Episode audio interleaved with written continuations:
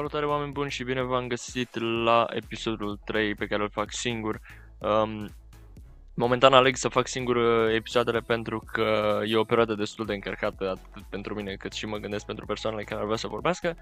Am destule pe listă, trebuie mai întâi să ne facem timp cu toții, probabil prin iulie august, perioada aia, atunci o să, o să vină și um, episoadele în care o să apară și alte persoane, apară, mă rog, apară vocea altor persoane în, uh, în podcast. Acum, uh, am... Ăsta cred că o să fie mai scurt, zice el și după apare un episod din ăsta de 40 de minute în care după aceea lumea mă întreabă dacă cum poți să vorbești 40 de minute. În fine. Da, nu știu, uh, nu știu cât o să dureze, dar sper să dureze să fie puțin mai scurt față de celelalte, pentru că e cumva o lecție pe care eu cel puțin am uh, învățat-o dintr-o carte a unui autor pe care îl urmăresc și atât pe YouTube, atât pe Instagram, atât pe Facebook și atât, după cum v-am zis, și prin cărți. Uh, l-am folosit și să vă spun puțin despre el, numele lui este Simon Sinek. Uh, îl știu de prin liceu, um, are un proiect foarte, foarte mișto, adică îl știu de prin liceu, adică de acum, cred că 5 ani, să zic, 4, cam așa, 4-5 ani. Are un proiect, proiect foarte, foarte fain, foarte interesant, care se numește Start with Why sau Find Your Why, adică sunt um, să-ți găsești de ceul, să-ți găsești cumva um, partea asta ta care te pasionează și să faci din ea uh, scopul tău în viață, ceva de gen. Adică niciodată să nu faci lucrurile pentru că trebuie făcute, trebuie să le faci pentru că îți place și pentru că îți, uh, na, îți place, asta e ideea. Uh, lucru care mi se pare complet normal și uh, numai că nu toată lumea poate să facă chestia asta și trebuie să fim realiști, nu toți pot să facă neapărat ce le place, deci uh, da, sper că acest podcast să deschidă cumva o portiță pentru, pentru voi, pentru cei care mă ascultați și pentru, da, pentru toți care mă ascultați, deci na, sper să, sper să vă ajute. Simon e un american, evident, e un tip din America. Um, nu o să zic date biografice sau chestii de genul despre el pentru că na, nu are sens, dar uh, a scris destul de multe cărți uh, inspiraționale. E un public speaker, adică vorbește în public și este și uh, motivațional, adică are niște speech-uri foarte interesante pe TED, cred că are al doilea sau al treilea cel mai vizionat TED Talk din, uh, de pe YouTube și de la TED, evident. Uh, deci dacă vreți să-l căutați, Simon Sinek, uh, Start with Why sau Find Your Why, are și cărți uh, foarte, foarte interesante, sunt și în română uh, traduse. Deci chiar e, chiar e foarte interesant. Cartea după care m-am luat și în care am găsit această uh, chestiune care mi-a atras atenția și pe care vreau să o împărtășesc cu voi. În cartea, uh, liderii, liderii mănâncă ultimii. Uh, are o carte foarte, foarte interesantă pe care eu o citeam când eram la facultate. Am citit o bună parte din ea și nu pot să zic că, că am terminat-o pentru că e, nu e foarte măricică, adică are undeva la o secundă, are și notiția asta, undeva la 400 de pagini. Uh, n-am citit-o chiar pe toată, dar am citit o mare parte din ea. Am citit o bună parte din ea și mai am foarte puțin până să o termin. Uh, nu am, n-am terminat-o din simplu motiv că am lăsat-o deoparte, cum fac cu multe alte lucruri și mă apuc de altele și uit și da. Uh, în fine, asta sunt eu. Dar în cartea asta, Liderii mănâncă ultimii și în Start With Why, o să găsiți niște chestii uh, foarte interesante, uh, mai ales în uh, acesta cu Liderii mănâncă ultimii, unde sunt chestii generale, ca să vă zic puțin, legate de uh, ce trebuie să facă un lider ca să, sau cum trebuie să fie un uh, lider adevărat. Um, și are aici un citat de la locotenentul uh, George Flynn din trupele marine SUA, pentru că el se raportează și la partea asta cu armată, care zice că dacă acțiunile tale inspiră pe alții să viseze mai mult, să învețe mai mult, să facă mai mult și să devină ceva mai mult decât sunt, atunci se cheamă că ești un lider. Și Simon spune că în acest citat cred că veți găsi mesajul cărții Liderii mănâncă ultimii. Când liderii inspiră pe cei care îi conduc, oamenii se gândesc la un viitor mai bun, investesc timp și efort pentru a învăța mai mult, fac mai mult pentru organizațiile lor și pe parcurs devin și ei lideri. Cam asta este, este cartea, dar o altă poveste e mai interesantă din carte, în opinia mea, și chiar vreau să o împărtășesc cu voi pe parcursul acestui podcast. V-am zis puțin despre Simon și în legătură cu ceea ce urmează să vă spun. Um, țineți minte că deciziile pe care le luăm sunt bazate pe chestiuni adâncite în comportamentul și gândirea umană. Deci, de zeci de mii de ani. Noi tot luăm decizii și facem chestii în funcție de anumite, uh, nu știu, anumiți anumite componente ale corpului nostru care ne ghidează în sensul ăsta. Dacă noi ajungem să înțelegem acele componente, între ghilimele, ale corpului care ne ghidează spre anumite chestiuni, cu siguranță că dacă le înțelegem perfect și le știm scopul, o să ne raportăm la probleme altfel. Adică asta așa consider eu. Dacă îți cunoști cu adevărat uh, funcțiile corpului, o să știi că și alte persoane au aceleași funcții ca tine, doar că depinde de, um, bineînțeles, mediul social din care face parte.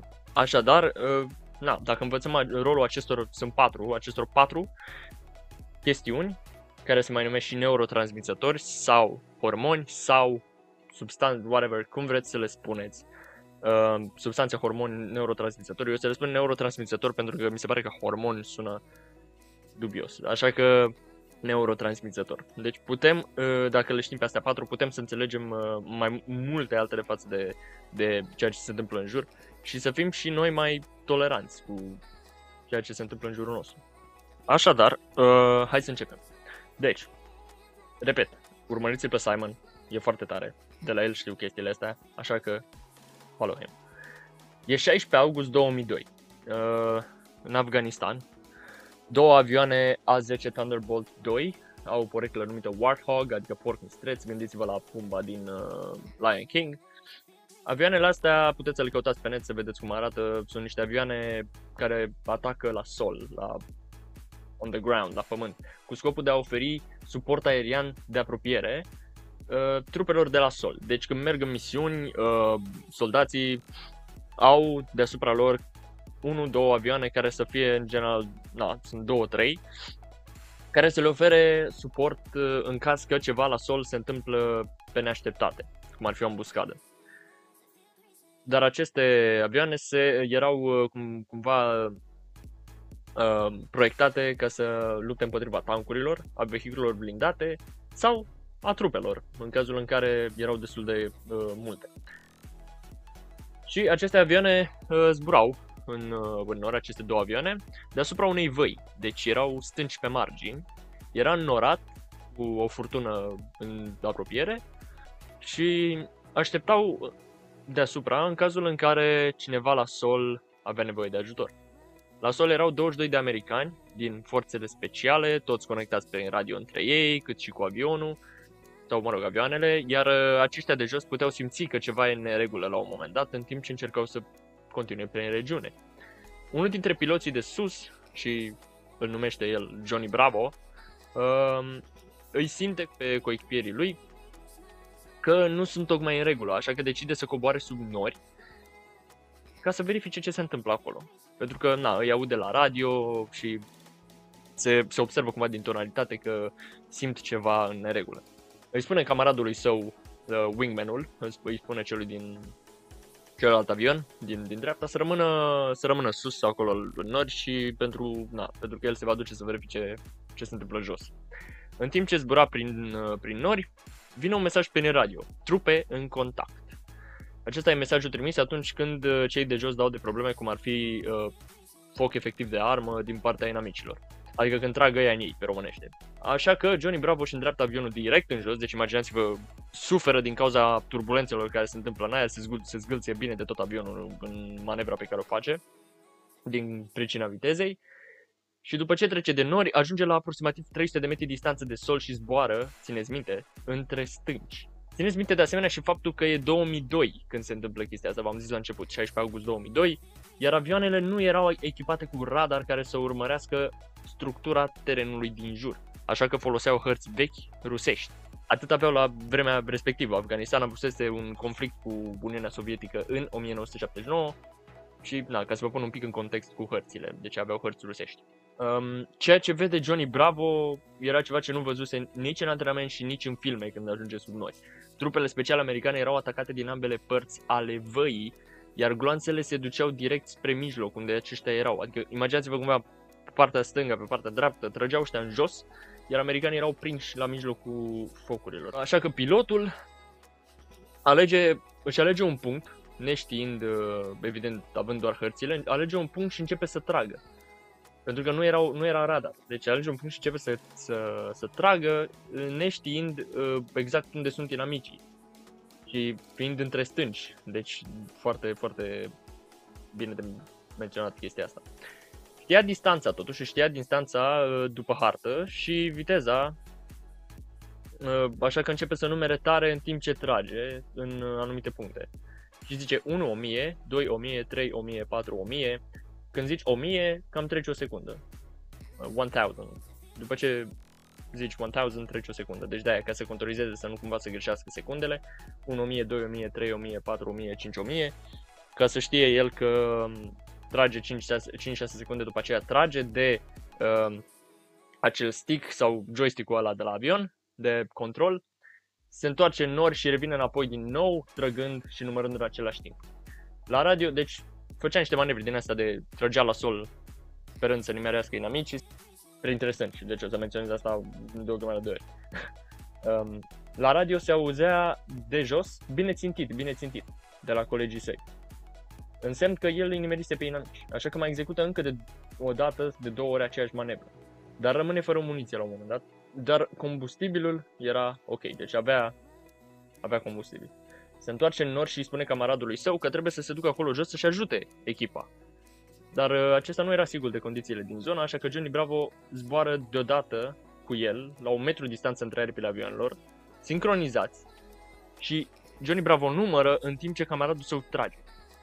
Numără, cum am zis, mai 1, 1000, 2000, 3000. Repetă operațiunea de două ori. Ei bine, în acea noapte, 22 de americani din trupele speciale ajung acasă teferi, fără niciun deces. Probabil vă întrebați, de unde vin acești oameni ca Johnny Bravo? Bineînțeles, probabil vă gândiți în același timp că au o anumită pregătire, își cunosc foarte bine echipa, știu riscurile. Dar cine și-ar risca viața ca ceilalți să supraviețuiască? Ei bine, în armată, pe lângă faptul că ei se gândesc la ei unii despre alții că sunt ca frațile și surorile, Simon l-a întrebat pe uh, Johnny Bravo, s-a întâlnit cu el, acesta este o poreclă, l-a întrebat pe Johnny Bravo de ce a făcut asta. Iar acesta i-a dat un răspuns care e dat de orice persoană din armată care ar fi fost în poziția lui Johnny. Și anume pentru că și ei ar fi făcut la fel pentru mine. Da, deci ei și camarazii lui, dacă ar fi fost în locul lui, s-ar fi implicat la fel pentru el. Și gândiți-vă puțin, în armată, ei oferă medalii oamenilor care sunt dispuși să se sacrifice pentru că alții să reușească să supraviețuiască și să, evident, să, um, să reușească să se integreze în armată. În afaceri, v-am zis, el se referă la mediul ăsta, face comparația asta cu afacerile, în afaceri uh, dăm bonusuri și salarii oamenilor care sunt dispuși să-i sacrifice pe alții ca noi să reușim sau ca afacerea noastră să reușească. Deci e complet invers.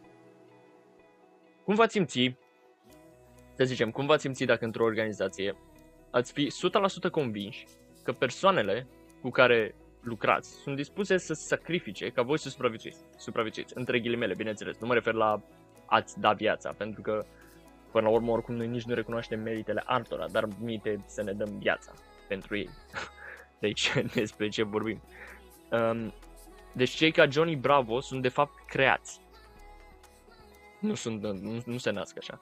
Dacă vă uitați la specia umană, animalul uman, de aici vine și titlul cu antropologia, dacă vă uitați la specia umană și animalul uman, suntem o mașinărie. Există sisteme, între ghilimele, v-am zis acele, acele chestiuni uh, din noi, în corpurile noastre care încearcă să ne ghideze uh, să facem chestii care sunt în interesele supraviețuirii noastre ca specie umană, individuală, evident. Um, deci, na, vrei să supraviețuiești, nu vrei să mori, e logic. Asta fac și toate organismele, până și virus și bacteriile, orice. Deci, există anumite chimicale, le-am zis eu, hormoni, dar îi vom numi neurotransmițători, așa se și nume, care încearcă să, se, să ne ghideze, să facem chestii care sunt spre binele intereselor noastre. Dacă vreodată ai avut sau ați avut uh, sentimente precum fericire, mândrie, bucurie, iubire, împlinire, um, toate astea sunt produse de acești neurotransmițători. Și sunt patru la număr care sunt răspunzători pentru termenul general de fericire. Sau răspunzătoare pentru termenul general de, de fericire.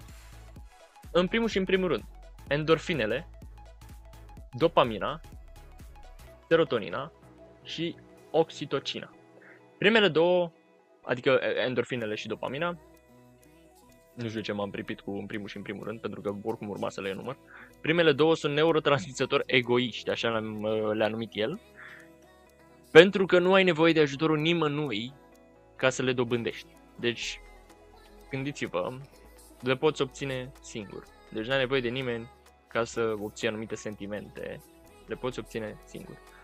Endorfinele sunt concepute pentru a face un singur și un singur lucru. Le vom lua pe rând și le vom analiza, pentru că e important să le cunoaștem pe toate. Deci endorfinele sunt concepute pentru a face un singur și un singur lucru. Să acopere durerea fizică. Sau în engleză, mask physical pain. Atât. Sportivii sau maratoniști, de exemplu, se simt foarte bine atunci când își depășesc limita. Iar când uh, termin de alergat, se simt, când, uh, da, când termină de alergat, se simt extraordinar. Dar la o oră după alergat, simt durere pentru efortul fizic depus cu o oră înainte. Asta fac endorfinele. Practic îți ascund ție acea durere fizică pentru un moment ca tu să poți să depășești anumite limite. Explicația antropologică e, vine cumva din perioada aia cu peștera, dacă vreți, acum 50.000 de ani, pentru că am trăit și alături de alte specii, dar totuși noi am supraviețuit, de ce noi și nu ele? Care e faza cu specia umană de așa bună la supraviețuire și prosperitate? Uh, na, uitați-vă și voi la ce am construit în jur până la urmă. Nu e vorba că suntem inteligenți, pentru că nu suntem nici cei mai inteligenți și nici cei mai puternici fizic.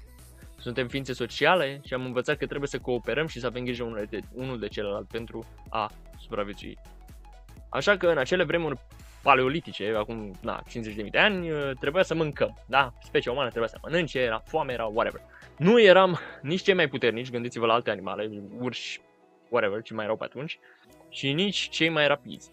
Pantere, uh, leoparzi, whatever, nu știu, acum 50.000 de ani nu am stat să verific ce prădători mai existau. Dar e, uh, un, uh, e un singur lucru pentru care uh, specia umană sau animalul uman e conceput, și anume anduranță. Sau endurance, anduranță, whatever. Endurance în engleză. Putem să urmărim, de exemplu, un animal pentru ore în șir, sau puteam atunci să urmărim un animal pentru ore în șir, ca să îl omorâm și să mâncăm, să zicem, un porc mistereț. Dacă obosim, continuăm până la urmă, pentru că, băi, n-am ce să mănânc azi, trebuie să prind aia, nu?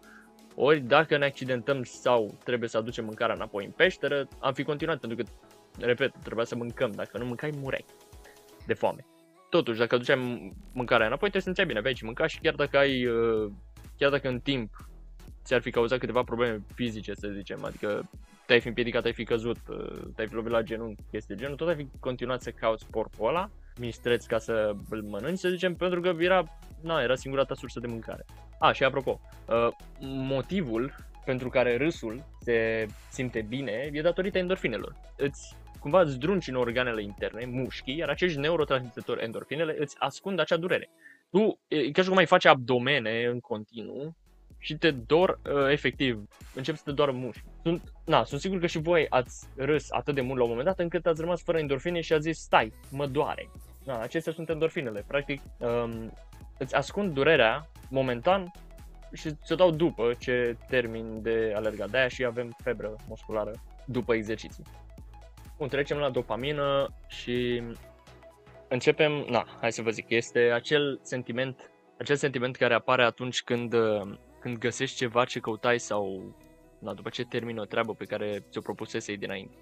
Și sentimentul ăla uh, atunci când tai lucruri sau îți bifezi lucruri de pe lista ta de obiective, ca și când l-ai fi terminat. Uh, e dopamină. Se simte foarte bine și când ai un anumit obiectiv și îl atingi și ești ceva de genul yes, am terminat, te simți ca și când ai fi câștigat ceva, nu? Deci dopamina asta este, scopul ei e de a ne face să ne ducem la capăt anumite chestii, să ne motiveze, cumva, subtil, dar e puțin mai tricky de atât. Explicația antropologică pentru dopamina e că noi, ca specie, n-am fi mâncat niciodată dacă am fi așteptat până să ni se facă foame. Pentru că n-am fi știut dacă vom găsi mâncare în timp, ce ne este foame. Deci nu puteai, de exemplu, să zici că te duci să cauți hrană în momentul în care începea să zgolței mațele, deci nu puteai să faci asta de foame. Puteai, trebuia efectiv să te duci dinainte, să privi chestia asta și să te duci să îți cauți mâncare dinainte, pentru că la un moment dat o să ți facă foame. Deci dopamina există, de exemplu, ca să ne ajute să căutăm mâncare. Primim o doză de dopamină când mâncăm, de aia ne și place să mâncăm. Așa că atunci când vedem ceva care ne aduce aminte de altceva care ne făcea să ne simțim bine, vrem să facem ceva în acest sens. Adică să ne întoarcem la acea chestie care ne făcea să ne simțim bine. Um, de exemplu, să zicem că suntem afară să ne plimbăm și vrem și vedem un măr și prin măr mă refer la copac. Na, primim o mică doză de dopamină dacă vrem să și avem poftă de mere și ceea ce face este că ne axează pe o șina obiectivelor, adică deci Acum, brusc, când vezi mărul ăla și ai poftă de mere, te deplasezi spre copac. Și pe măsură ce mărul devine din ce în ce mai mare, adică îl vezi din ce în ce mai aproape, primim încă o doză de dopamină, până când ajungem la el și ne simțim împliniți că vom mânca un măr. De-aia ni se spune să ne scriem obiectivele pe hârtie, ele trebuie să fie tangibile. Pentru că suntem niște ființe care se bazează foarte mult pe orientare vizuală. Trebuie să fim capabili să vedem obiectivul ca să putem rămâne biologic concentrat dacă nu vedem obiectivul, e foarte greu să rămâi motivat.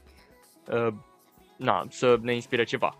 Dacă firmele care, să zicem, spun că au viziunea de a fi cea mai eficientă sau, sau să aibă cea mai rapidă creștere în numere și chestii de genul, nu reușesc aproape deloc pentru că nu prezintă ceva tangibil, nu poți să vezi lucrurile alea, deci nu-ți poți imagina ce trebuie să faci ca să atingi acele scopuri, cum, ar, cum s-ar înțelege. Când zice o firmă, hai să fim cea mai eficientă sau cea mai rapidă creștere, tu poți eventual ceva vag să te gândești tu la... Dar n-ai, n-ai cum să vezi rezultatul final. Deci vrem să fim respectați, zic uh, anumite firme, dar de cine? De mama, de mine, de tine? Care sunt măsurătorile? Nu știm. Așa zic ei.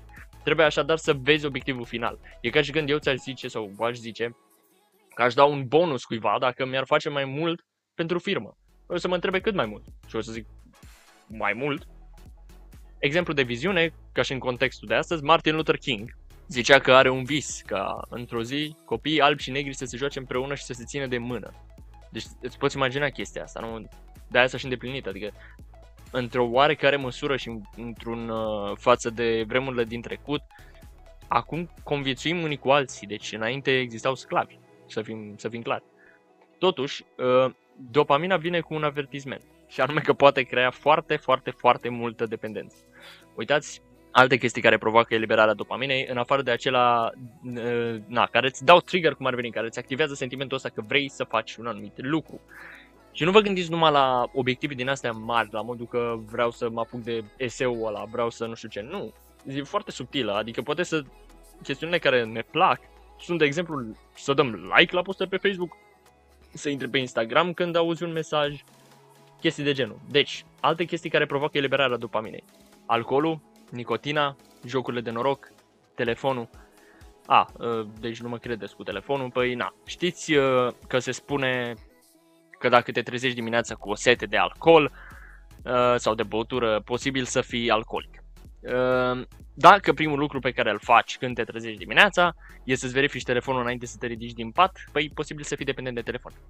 Dacă mergi din cameră în cameră, la tine în casă, deci nu afară, la tine în casă, cu telefonul în mână, posibil să fii dependent. Când conduci mașina și primești un mesaj, iar telefonul tău face un bip, sau, mă rog, noi nu suportăm e mail dar iubim sunetul ăla de bip, de buz, de... Mamă, deci... Ok, sau chiar acea vibrație a telefonului. O să ajungem în 10 minute la destinație, dar totuși, parcă trebuie să citesc mesajul ăla acum și chiar în mesaj scrie ceva de genul Ești liber să ieșim joia viitoare? Și tu tot alegi să nu aștepți la 10 minute, mai mult ca sigur ești dependent. Iar pentru cei care, na, cred că sunt mai buni la multitasking, adică eu personal nu cred în chestia asta de multitasking, cred că nu există. Ok, numai, numai un calculator poate să facă chestia asta. Dacă voi credeți că sunteți mai, sunteți mai buni la multitasking doar pentru că na, ați crescut sau am crescut toți cu tehnologie, atunci de ce există accidente de mașină când scrieți la volan? Deci, na, eu acum mă adresez uh, nu vouă care mă ascultați, pentru că, na, sper că nu faceți chesti- chestiunile astea. Și, na, explicația e că nu, e, de fapt nu ești bun la multitasking, ci ești bun la a fi distras. Deci trebuie să faci lucrurile, noi de fapt uh, schimbăm și facem schimb de acțiuni foarte rapid între ele. Asta nu e multitasking, nu poți să faci două lucruri în același timp. Nu poți să le faci bine, cel puțin. Un calculator, de exemplu, poate să-și împartă ecranul în două și să vezi un videoclip în stânga în timp ce scrii în dreapta o lucrare de licență, eu. Care sunt totuși simptomele dependenței de dopamină când vine vorba de tehnologie? Simplu, distragerea, și inabilitatea de a duce la capăt diferite obiective, diferite chestiuni. Nu poți să fii atent decât foarte puțin la lucruri. Deci, astea sunt simptomele dependenței. Deci, ești distras de la anumite chestii, nu poți să fii atent, nu poți să faci multe lucruri. De aia și avem impresia uneori că, bă, ce fac mă cu viața mea? Dar uite, tu practic pierzi foarte mult timp pe tehnologie mă includ și pe mine în lista asta. Deci nu doar, nu doar pe voi, cei care mă ascultați, sau pentru că până la urmă și faptul că ascultați acest, acest podcast înseamnă că, bine, ori înseamnă că vă place ceea ce postez eu, ori înseamnă că nu aveți ceva mai bun de făcut, între ghilimele, nu aveți ceva mai bun de făcut și veniți aici. Dopamina e foarte periculoasă dacă nu e pusă în, în balanță. Ne poate crea dependență. Am mai vorbit ea, despre ea la mine pe Instagram și chiar e un subiect foarte, foarte sensibil. Atunci când primești un like, de exemplu de la cineva, te apare acolo la Instagram, primești notificare, să zicem. Și vede acolo, uh, ai două notificări, mi apare mie. Și notificări, deci nici măcar nu zice ce. E, pe mine a început să mă enerveze chestia asta, că nu, nu mi-arată ce anume, așa că o șterg și nici nu mă uit. Dar înainte uh, primeam notificări, primeam uh, mesaje și și acum am zbârne telefonul, cred că am vreo 20 de notificări, dar le las să aștepte. Pentru că până la urmă am ceva de făcut, nu? Adică nu sunt obligat să le răspund dacă e, am, lucrez la ceva și la fel și voi. Nu sunteți obligați să vă uitați la mine dacă aveți ceva mai bun de făcut. Dacă nu, poate învăța ceva din chestia asta. A, încă ceva de dopamină. Atunci când dai scroll la Instagram, să zicea, iau exemplu Instagram, Facebook, de rețele de socializare, pentru că în principal sunt creatoare de dependență. Um, dacă dăm scroll în continuu, um, sentimentul ăsta de dai scroll și like, dai scroll și like, dai scroll și like sau doar scroll, care, na, tu practic faci acțiunea asta o faci când stai în pat. Sau când mergi pe stradă, depinde. Ei bine, chestiunea asta deja ai asociat-o cu faptul că um, na, o faci ca să treacă timpul. Sau o faci ca să, să nu știu, să eviți o situație ciudată, în sensul că, de exemplu, ești cu cineva pe stradă și nu vorbește nimeni, îți scoți telefonul și te uiți la mesaje, that's not ok. Nu e ok pentru că în loc să încerci să faci o conversație, alegi să scoți telefonul și să te uiți pe el. Când, de fapt, nu e nici măcar o urgență, adică nu poți să zici că te duci uh, și așteptai un mesaj de la nu știu ce prieten ca să spună unde e locația lui în momentul de față. Nu. Sau că te uiți pe Google Maps să vezi cum ajungi la nu știu ce intersecție ca să te întâlnești să... Nu, asta nici măcar nu se întâmplă. Când ieșim în oraș, de exemplu, acum toată lumea așa telefonul cu el. De ce? Nu știu. Își ia telefonul cu el pentru că, na, să, ori să-ți pozezi mâncarea, ori să faci un selfie, ori să tot felul de chestii. Na, o să ziceți acum, păi da, da, eu luăm, adică luam telefonul ca să sunăm părinții în caz de orice. Da, asta este un lucru valid, mai că rar, acum să fim sinceri, se întâmplă să ai telefonul la tine doar pentru chestia asta, adică să fim serioși. Ce predomină de fapt în activitatea telefonului? Deci astea sunt um, activate de dopamină, pentru că le-am asociat cu fericirea. Îmi faci o poză și vezi acolo că primești un număr de like-uri, 200 de like-uri, să zicem. Wow! Foarte ok, nu l-am apreciat. Primești 50 de like-uri la o poză, oh my god, ce se întâmplă, de ce, da, am făcut ceva prost, what's going on, uh, nimic nu mai merge, nu, nu știu ce nu mai merge bine și încep să ai tot felul de scenarii din astea, uh, între ghilimele sinucigașe, de a-ți închide contul și de a începe din nou de la capăt, că nu se merită, că oamenii deja nu te mai plac. Nu, asta e dependență, înainte nu se întâmpla chestia asta. Deci, doar pentru că cineva nu-ți dă like la o poză, nu înseamnă că nu te apreciază, poate pur și simplu n-a văzut poza, sau poate pur și simplu, nu știu, a decis că, habar n-am, să nu, să nu, să nu apese pe un buton când s-a uitat la poza ta. That's, that's how it is. Deci, da, e o dependență și dopamina e foarte periculoasă. Iar uh, cel mai mare pericol e că poate să ne distragă de la multe lucruri și să cauzeze multe, multe chestiuni uh, destul de grave. De exemplu, și cu asta închei cu dopamina, statul pe telefon și urmăritul pe rețelul de socializare este la fel, dacă nu chiar la fel, cu consumul de alcool. De ce? Pentru că s-au, s-au realizat studii în Marea Britanie, de exemplu, pe 15.000 de oameni, deci nu pot să zic că pe 100-200, pe 15.000 de oameni, tot un procentaj destul de mic, dar sunt 15.000, nu sunt 100-200, cum am zis, um, și se observa comportamentul oamenilor după un anumit timp de consumat alcool și comportamentul oamenilor după un anumit timp de utilizare a telefonului în exces sau de na, a rețelului de socializare. Și vedeai frustrare, din asta de, de genul te certai cu cineva pentru că nu știu ce, nu ți-a trimis uh, uh, nu știu ce link sau uh, uh, în general frustrări și certuri care apar din, din cauza rețelelor de socializare, la fel cum apar și din cauza alcoolului și accidente de mașină. Uh, înainte era problema cu băutul la volan, acum e problema cu telefonul la volan. Deci, what's wrong? Bine, sunt ambele, dar în principal telefonul e mult mai persistent decât uh, accidentele de băutură.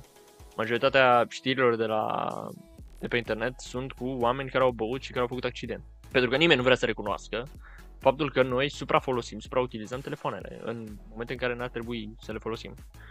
Deci pui restricția de 18 ani la băutură, na, pentru copii să n-ai voie să bei alcool până la 18 ani teoretic, cel puțin nu în uh, spații publice, dar nu pui nicio restricție pe un aparat care te poate omorâ, efectiv, te face să te uiți la el. Da, sună dramatic, știu, dar până la urmă te uiți la telefon în timp ce conduci, înseamnă că vrei să mori. Nu, adică nu e ca și cum există secțiune, hands-free există Bluetooth, cască Bluetooth, există căști. Le poți folosi, dar în principiu când conduci trebuie să ai ochii, urechile, orice, da, simțurile tale trebuie să le ai în fața ta ca să previi, să poți să previi un accident. Ori faptul că nu există restricții pentru telefon în acest sens, adică să zicem că n-ai voie să folosești rețele de socializare, n-ai voie să folosești nu știu ce până la o anumită vârstă, oh, da, dar încarcă bă, drepturile noastre de liberă exprimare și nu știu ce. Nu, pentru că libera exprimare e și că tu vrei să bei alcool de la 15 ani, de exemplu. Dar nu bei, cineva îți încalcă acest drept pentru că știe că e greșit. E bine, la fel și în cazul ăsta, numai că acum ne este foarte, foarte greu să admitem faptul că noi folosim o tehnologie care ne creează dependență. E greu să admiți anumite lucruri care sunt... Și mie mi-a fost foarte greu să accept. Adică stăteam pe Facebook și după ce am citit o carte de How to Break Up With Your Phone, cum să te desparți de telefonul tău, m-am luminat extraordinar, adică deci nu aveți idee câte mecanisme sunt în spatele acestor rețele. Și deci da, dacă s-ar pune probabil o limită de vârstă până la cât să nu poți să-ți faci rețele de socializare, să zicem 16 ani, să trebuiască să te conectezi cu buletinul, deși probleme de securitate, înțeleg chestia asta. Dar ar trebui să se lucreze la un mecanism prin care să poți dovedi că ai o anumită vârstă. Cred că ne-ar ajuta foarte mult. Deci asta e dopamina. E periculoasă dacă nu e pusă în balanță. Serotonina Oh, da. Neurotransmițătorul leadership-ului, neurotransmițătorul liderilor, e responsabil pentru sentimentul de mândrie și de statut social. De aceea, recunoașterea în public, recunoașterea față de ceilalți, deci când ceilalți ne, ne recunosc, e foarte importantă. Suntem ființe sociale și avem nevoie de astfel de recunoaștere din partea altora. De-aia avem Oscaruri, premii publice, de-aia facem absolviri cu diplome și cu oameni în public, părinți, ceremonie, etc. Gândiți-vă doar ce trebuie să faci ca să absolvi facultate? Să n-ai restanțe, să adun credite și să plătești taxele dacă ai. Ai putea să primești un e-mail în care ți se spune te rog să îți printezi PDF-ul diplomei. Și atât, după ce termin 3 ani de facultate. Dar nu te-ai simțit bine. Așa că avem ceremonii masive cu oameni mulți, prin care familie, prieteni, colegi, care să fie acolo și să ne recunoască meritul. Chiar și profesori, exclusiv din, uh, exclusiv, na, efectiv toți din uh, tribul, între ghilimele, că tot vorbeam de antropologie, din tribul nostru, cei care ne-au ajutat să trecem prin toate. Fără profesor n-am fi luat nicio diplomă. Fără familie n-am fi avut destul curaj să începem. Fără prieteni n-am fi continuat. Și așa mai departe. Și când urcăm pe această scenă, ne luăm diploma și parcă simțim cum ne crește statutul, mândria și, apropo, crește și încrederea în tine, deci față de noi. Cea mai bună parte a serotoninei și chimicalele astea două, serotonina și oxitocina, nu le poți obține fără ajutorul celorlalți. Dopamina și endorfina le poți obține singur. Bei, fumezi, iei dopamină încerci să-ți faci, să-ți îndeplinești anumite obiective, că nu e doar rea dopamina, bum, e dopamină și te ajută să progresezi și să faci din ce în ce mai mult. Endorfina, la fel. Faci sport, primești endorfină. Și nu doar sport. Ok. Uh, da, revenind la serotonină, spuneam că cea mai bună parte a acesteia e că nu doar noi primim acest boost de serotonină, nu doar noi primim această doză de serotonină în vene când absolvim, de exemplu, ci și părinții noștri care stau în public, prietenii noștri, profesorii care ne-au ajutat și chiar zic, sunt așa de mândru de tine, iar tu le mulțumești pentru asta și ei simt mândrie. Așadar se răspândește. Asta încearcă de fapt serotonina să facă, să îmbunătățească relațiile dintre părinți și copii, copii și, na, elevi și profesori, șef angajat, antrenor, jucător. Cel care are grijă împreună cu cel care mulțumește pentru grijă.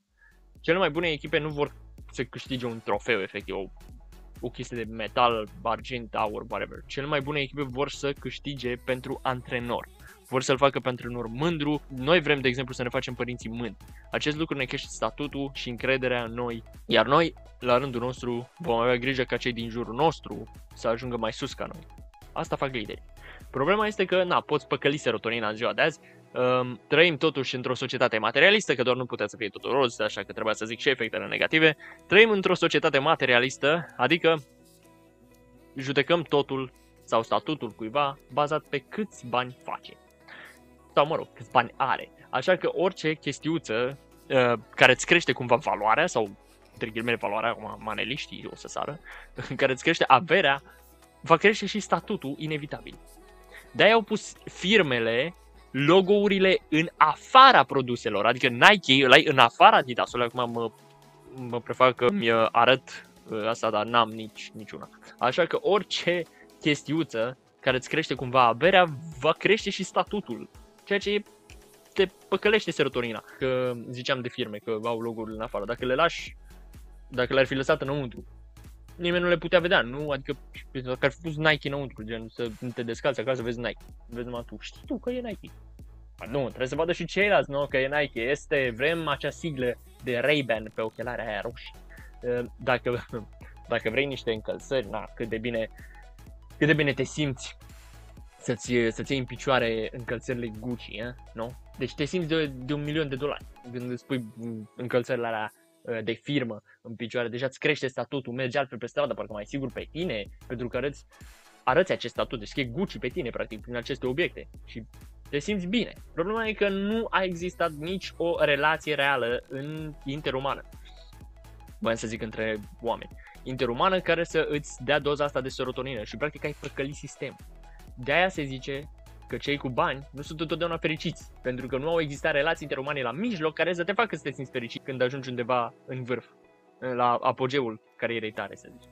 Nu, tu practic ai cumpărat anumite chestii, nu poți să cumperi fericirea. Trebuie să existe conexiunea interumană, explicația antropologică pentru serotonină. Așa, trăim în comunități în jur de 100-150 de persoane și uh, na, era o problemă, pe atunci era o problemă foarte practică când eram în aceste grupuri. Dacă ne era foame, și cineva aducea dita mai fleica de carne acasă, toți săream și ne îngrămădeam să mâncăm. Și dacă erai norocos să ai o construcție de jucător de rugby, îți puteai face loc cu coatele. Dar dacă erai cel mai artist între ghilimele din familie, îți luai cotul în față, deci de la ăla care era uh, jucător de rugby. Deci valoarea leadership-ului de grup vine în prisma încredere. Adică poți să dormi liniștit noaptea, știind că tu mă vei atenționa dacă există un pericol în zonă. Dacă n-am încredere în tine, nu pot să dorm noaptea pentru că trebuie să mă apăr singur. Ce legătură are asta cu ce am zis mai sus? E că dacă ți-ai luat un cot în față, probabil că nu-l vei trezi pe tipul care ți-a dat una să-l arăt, ca să-l arătezi de pericol. Pentru că ți-a dat un cot ca el să treacă prin mulțime și să se ducă să mănânce. Pentru că își permite, na, vezi, are dita mai construcția și tu nu ai. Noi am ajuns să ne judecăm, între ghilimele, să ne judecăm pe unii pe alții în funcție de cine este cel alfa, cine este personalitatea alfa. Nu o să zic masculul alfa, pentru că e vorba și de bărbați și de femei aici. Iar acest lucru se lua după niște criterii. În timpul oamenilor din peșteră, probabil, na, să fi fost criteriul forței fizice, care îl, îl arăta pe la care e alfa. În industria creativă, deci când am ajuns în perioada creativă a omenirii, probabil să fi fost talentul care arăta cine e alfa. Cel mai talentat era alfa, îl cunoșteau toți. În armată să fie curajul, cel mai curajos e cunoscut de toți, dar na, n-a existat un standard efectiv pentru toate perioadele după care să ne dăm seama cine e anume acel alfa, pentru că depinde de la industrie la industrie, depinde de la perioadă la perioadă. Ok, e relativ la fel și la noi. De exemplu, dacă, um, dacă ați întâlnit pe cineva care, uh, să zicem, într-o încăpere și erați agitat când îl vedeați, de zicem, o personalitate, o vedetă, ceva, nu erați voi cei alfa. Dar, na, am avut și momente în care, să zicem, trebuia uh, să întâlnim pe cineva și îi puteam simți pe ei că sunt așa un pic agitați, un pic nesiguri când ne întâlnesc. Atunci noi suntem cei alfa. Și deci uh, treaba cu acești alfa e că atunci când ne dăm seama cine este, fie el o personalitate cunoscută, președinte, whatever, facem un pas înapoi. Uh, pas, nu vă gândiți că, na, metaforic vorbind, facem un pas înapoi și îi lăsăm să mănânce ei prim. Ei primesc uh, prima porție de mâncare și ăsta e un sistem bun până la urmă. De ce? Pentru că ei au parte de cea mai bună masă, dar și noi vom mânca până la urmă și nu vom primi coate în freză. Nu vom ajunge să murim de foame. Deci îi lăsăm pe ei să mănânce, dar după aceea mâncăm și noi. Îi vom anunța cu drag în caz de pericol, noaptea. De aceea tot încercăm să ne creștem statutul, pentru că există și beneficii în a fi alfa. Oamenii vor să facă chestii pentru noi. Doar că, repet, nu poți să-ți cumperi fericirea cu obiecte precum Gucci, adică lumea nu o să-ți dea să mănânci doar pentru că ai obiecte precum Gucci. Așa. Deci nimeni nu va face nimic pentru noi în mod voluntar dacă ne cumpărăm chestii, cum ar face pentru noi dacă există un anumit statut pe care l-am dobândit prin muncă. Și chiar și astăzi, de exemplu, nimeni nu are nicio problemă cu faptul că șeful vostru face mai mulți bani decât voi. Puteți crede că e un idiot, dar tu nu ai o problemă cu faptul că el face mai mulți bani decât tine. Nimeni nu are o problemă cu o persoană care are na, un grad mai înalt decât tine, are un birou mai spațios. Nu te ofensează chestia asta, numai că e adânc înscris în noi să lăsăm persoanele astea alfa, care sunt mai mari în grad decât noi, să primească prima porție de mâncare, ghilimele mâncare, adică prima porție de chestii. Și sunt multe beneficii în a fi alfa, dar na, totul vine cu un cost. Vedeți voi, grupul nu e prost, adică noi, oamenii, nu suntem proști.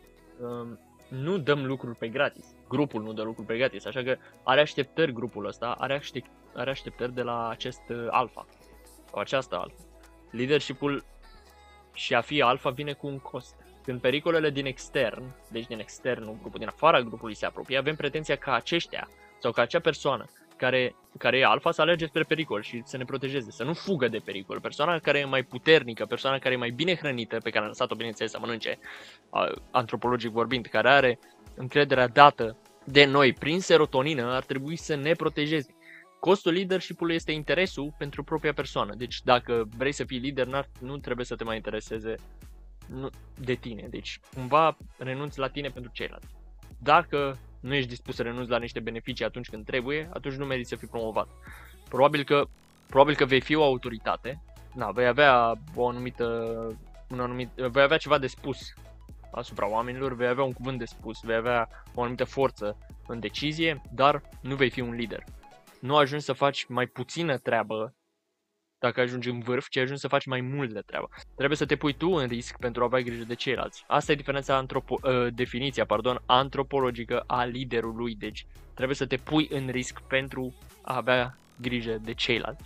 De asta suntem foarte ofensați de cei care primesc salarii imense, pensii speciale, pentru că oricum n-au legătură cu câți bani fac, ci cu faptul că sacrifică alte persoane, na, nu le omoară, dar le sacrifică în sensul că pe, pe noi, pe cetățeni că am dat exemplu cu pensiile speciale, sunt în uh, funcții de conducere oamenii ăștia.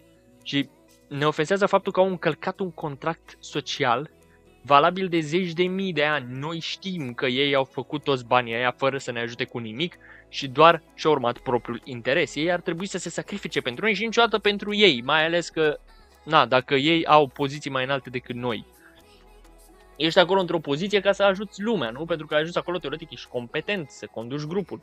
De-aia suntem nervoși, anxioși și nu avem încredere în ei, referindu-mă aici în mare parte la politicienii de la noi. Pentru că eșuează. Eșuează foarte, foarte ușor. Oxitocina. Da, luați o abordare foarte din asta ofensivă, că zic Oxitocina e uh, cea mai bună dintre toate. Dintre toți acești neurotransmițători. E sentimentul de iubire, prietenie, încredere, e toată căldura și toți unicornii aia de toate culorile. E motivul pentru care petrecem timp cu prietenii, deși nu facem nimic. Pur și simplu stăm și ne uităm la televizor. Dar stăm cu ei, știm că suntem cu ei. Iubim prezența lor, persoanele care merg la un spectacol, de exemplu, și aleg dinainte cu cine să meargă, pentru că le face să se simtă în siguranță. E sentimentul ăla de siguranță, deci când știi că cineva îți protejează spatele, de aia cu prietenii. Sunt multe feluri de a dobândi oxitocina. Unul din ele e contactul fizic, îmbrățișatul, nu la ce vă gândeați voi probabil, îmbrățișatul, deși da, și acolo, îmbrățișatul se simte superb. Când mamele nasc copii, nivelul masive de serotonină circulă prin ambele corpuri, de acolo și această legătură între mamă și copil, de exemplu. De aia contează să strângem mâna când ne întâlnim cu cineva. Dăm salut. Bine, nu în perioada asta. Nu, vorbim în general, deci nu în perioada coronavirus, nu. Dar zic, în general, reportează să salut pe cineva, să, să strângi de mână, să faci contact fizic cu el, prin salut, când, ne, când te întâlnești cu el. Pentru că, na, când pleci sau când vii, când finalizezi o afacere.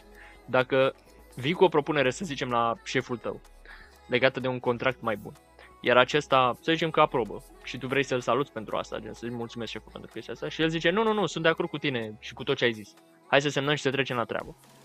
Poți obține orice vrei tu în contractul la 100.000 de euro, dar nu voi obține niciodată acel sentiment de încredere din partea unei simple strângeri de mână. Oricât de nesemnificativ ar părea, Când îi strângi mâna cuiva, faci schimb de acești, cumva, nu știu, vi se activează neurotransmisătorii, oxitocina și cumva simțiți că sunteți în siguranță și că ați făcut alegerea bună, alegerea potrivită. O altă cale de a primi oxitocină, de exemplu, e printr-un act de generozitate. Adică prin oferirea de timp, energie și, na, după ce oferi chestiile astea, să nu accepti nimic în schimb. Banii nu, banii, ne, ne, ne, banii nu funcționează aici și scuzele mele, dar dacă vă zice că eu aș dona azi, am donat 50 de milioane de euro în scopuri caritabile. Ce părere aveți? Probabil ați zice, da, bravo ție, frate. Na, ce, vrei și medalie? Și se întâmplă și cu Bill Gates în zilele noastre, el oferă fonduri către o sumedenie de centre de cercetare, dar nimeni nu le apreciază cu adevărat aceste lucruri pentru că nu există conexiune umană, adică na, noi doar vedem știrea. Dar dacă v-aș spune că sâmbătă trecută am renunțat la mine, adică la timpul meu și m-am dus să îi învăț pe copii, pe ceva pe copiii din școli. Ce ați zice?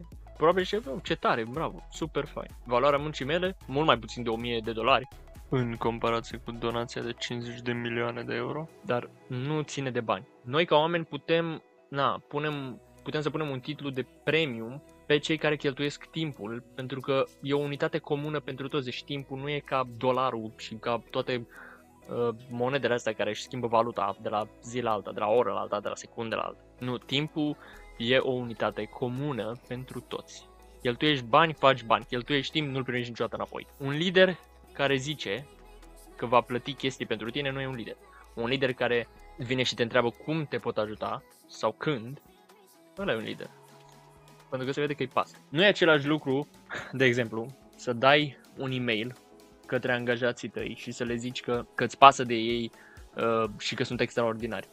Trebuie să te vadă, trebuie să te simtă că spui ceea ce spui și cum o spui, cu patos și să, na, chiar să-ți pese de ei. Nu merge prin e-mail. Deci tu poate le spui același mesaj, poate chiar aceeași intenție, angajaților tăi, pardon, le spui același lucru cu aceeași intenție, dar diferența e că pentru una dintre ele ai cheltuit timp și energie, iar pentru cealaltă, adică e-mail-ul, nu. Nu faci nimic doar ca să fie făcut. Asta vă recomand și vouă, să nu faceți nimic doar ca să fie făcut. Pentru că, na, e simplu. Dacă, de exemplu, mă invitați la voi și îmi oferiți o, oferiți o cină genială, masă, cu tot foarte bună. În 3 zile mai târziu să zic că vă, vă transmit vouă uh, un e-mail cu cât de bun a fost mâncarea și tot cel cu laude, bla bla bla, semnat Alex. Ce ați crede? Sau, na, uh, tot 3 zile mai târziu primiți o scrisoare în poștă uh, de la mine um, pe care o puteți ține în mână scrisă de mine cu aceleași cuvinte ca în e-mail. Deci deloc diferit, aceleași cuvinte. Semnat jos cu, uh, cu din aia o ștampilă din aia faină pusă cu uh, lichid din ăla special și repet, la una a fost depusă timp și efort, iar la cealaltă nu. Există conexiune socială și de asta avem nevoie. Așa primim oxitocină, pentru că ne sacrificăm pentru alții prin timpul și energia noastră, iar dacă așteptăm ceva la schimb, nici măcar nu poți numi sacrificare. Dacă scoți, uh, de exemplu, pe cineva în oraș doar pentru că vrei să te angajeze, nu e de fapt scos în oraș, ci mai degrabă un fel de tranzacție de schimburi. Te scot ca să mă angajez, nu? Când ajuți pe cineva de pe stradă, de exemplu, căruia i-au picat niște hârtii din ghiozdan, sau din mână. Primești un impuls de oxitocină, dar și persoana respectivă la fel, pe care ai ajutat-o. Deci, încă ceva, dacă cineva te-a văzut că faci acel act de generalitate, deci să zicem că mai era un om pe stradă și te-a văzut că l-ai ajutat pe omul ăla, va vrea și el să facă la fel. Pentru că i s-a părut super mișto și gen actul ăsta de umanitate chiar prinde bine. Deci se răspundește foarte ușor și cu cât faci mai mult, cu atât vei vrea să faci mai mult na, sună ciudat, dar chiar așa e. Și merge foarte bine cu dopamina. Dacă, de exemplu, îndeplinești un task, îți faci, îți termini o temă și vezi că ai ieșit foarte bine, te motivează să mergi să mai faci încă una. Mai faci una și încă una. Și tot așa, ar trebui să funcționeze. Dacă n-am avea mijloace care să ne distragă, dar nu revin la dopamină încă, pentru că, na, poate să revin la altă discuție. Oxitocina ne ajută împotriva dependențelor. Ne crește sistemul imunitar, ne face mai sănătoși, de, de aceea persoanele fericite trăiesc mai mult. Și de aceea și cuplurile fericite trăiesc mai mult. Crește, na, chestia asta ne crește abilitatea noastră de a de rezolva probleme, creativitatea și nu e vorba de dependență pentru că ă, te simți foarte bine făcând lucrurile astea gen, de generozitate, de, de exemplu. Comparație cu dopamina care, na, te poate și omorâ. E bine să ai dependență de oxitocină, pentru că, na, sunt alte sentimente. Și singurul lucru care um, poate încurca oxitocina e faptul că durează timp ca să o crești și să o dobândești. Iar în vremurile noastre, răbdarea nu e deloc un punct foarte. De exemplu, eu, să zicem, merg la o întâlnire cu cineva timp de șapte zile, în continuu și zic, gata, vreau să mă căsătoresc cu ea, e persoana perfectă. E ok? Da, hai ziceam, probabil că râdeți, dar înseamnă că știți clar că în doar șapte zile nu poți forma legături atât de strânse cât să poți forma o căznicie. Da, și dacă aș fi totuși împreună cu cineva timp de șapte ani și n-am fi căsătoriți încă, probabil m-ați întrebat care e problema. Deci, șapte zile râdeți că e prea devreme, șapte ani prea mult. Deci știm că încrederea se dobândește în mai mult de șapte zile și mai puțin de șapte ani. Dar nu știu exact în cât timp. Ca și când te-ai angajat la un job nou. Nu te simți în siguranță în prima ta săptămână, dar pe parcurs te vei adapta vei socializa și vei ajunge să ai încredere în oameni și poți începe să faci lucrurile mărunte pentru acei oameni, fără să aștepți nimic în schimb, surprinzător. Îmi amintesc că eram și eu voluntar la tabere, la organizație de aici, uh, bineînțeles, venea de la minister și um, la fel, era un grup extraordinar în primii ani și chiar uh, făceam lucrurile unii pentru alții așa de drag, gen aveam drag unii de ceilalți și cel puțin eu uh, și nu numai eu, pentru că știu că și ceilalți făceau asta, eram eram ca o echipă să simțeate, abia așteptai să te întorci, cel puțin la mine așa era. Să mă, mă duc acasă, să vină ziua următoare să mă întorc și să fiu iară cu oamenii aia. Deci era un sentiment senzațional. Aveam explozii, cred, de, de oxitocin și de serotonină în mine în, atunci când aveam chestia aia. Și chiar și dopamină și endorfine, pentru că făceam și efort fizic și alte activități. Deci îmi pusesem, ca să zic așa, tot corpul la, uh, la lucru. Și chiar mergea extraordinar de bine. Noi, vom face primul pas și vom da dovadă de generositate, generozitate, iar lumea va începe să aibă încredere în noi. Sau, bineînțeles, ar putea să ne folosească. Depinde de mediul de, de lucru și de grupul de persoane. Poate să abuzeze lumea de bunătatea ta. Deci există și ăsta un fel de risc. Cu cât faci, cu cât uh, faci, mă rog, facem mai multe acte de generozitate mici, ajungem să ne simțim și să simțim acele sentimente de iubire, încredere și fericire. Dacă cineva te întreabă printr-un mesaj sau e-mail ce părere ai despre ideea lor, nu răspunde prin e-mail, sau mesaj. Te ridici, dacă ești la lucru, te întâlnești cu persoana respectivă, fie ea la 30 de metri într-un alt birou sau la 3 km din același oraș și îi transmiți atunci ceea ce crezi. Pentru că se vor crea relații interumane pe care te poți baza pe parcursul vieții. Și cam asta a fost cu aceste um, acești neurotransmițători. Deci, da, asta a fost, uh, asta a fost tot um, neurotransmițătorii. Sper că ați înțeles ceva Uh, din ce am povestit. Na, mie cel puțin mi se par foarte valoroase informațiile astea și uh, chiar cred că mulți, mulți ar trebui să învățăm chestia asta cu uh, mecanismele astea de funcționare a corpului uman. Pentru că e foarte folositor să știm de ce facem anumite chestii, anumite gesturi, anumite, de ce avem anumite comportamente, uh, de ce unii oameni se frustrează atunci când noi luăm anumite decizii doar pentru noi și nu pentru ei. Um, ideea e, și vreau să mă înțelegeți, nu este rău să ne gândim la noi. Deci, liderii, uh, da, trebuie să se sacrifice și să-și sacrifice timpul lor uh, pentru ei. Dar uh, asta e valabil în general. Nu înseamnă că nu o să mai ai deloc timp pentru tine. Nu, o să ai și timp pentru tine. Important este să înveți cum să folosești timpul ăla pentru tine. Pentru că, na, până la urmă depinde și când îți alegi, adică unii oameni o să spună că te gândești doar la tine atunci când faci anumite decizii și că nu iei în calcul și, uh, și partea lor și faptul că există și ei în ecuația respectivă, deci na, nu, nu totul o să meargă complet ok. Dar suntem oameni până la urmă și învățăm din greșeli, învățăm din uh, deciziile pe care le luăm, așa că vă rog să îmi lăsați un comentariu dacă ați, uh, dacă ați învățat ceva, dacă vă interesează să știți altceva. Uh, dacă vreți să vă recomand uh, cartea sau dacă vreți să vă fac poze din carte la anumite secvențe, pot să vă fac și chestia asta. Cu mențiunea, atunci când vedeți cartea într-un magazin, vă rog să o luați. dacă puteți și dacă aveți cu ce. Dacă nu, o să încerc să vă iau eu și să vă trimit prin poștă. Stay safe și mulțumesc că m-ați ascultat din nou. Am zis că fac ceva mai scurt, dar uite că am ajuns la o oră. Deci, thank you, thank you, thank you. Uh, aveți o zi uh, senzațională și o perioadă de relaxare, ca să zic așa, splendidă. Ne vedem în curând.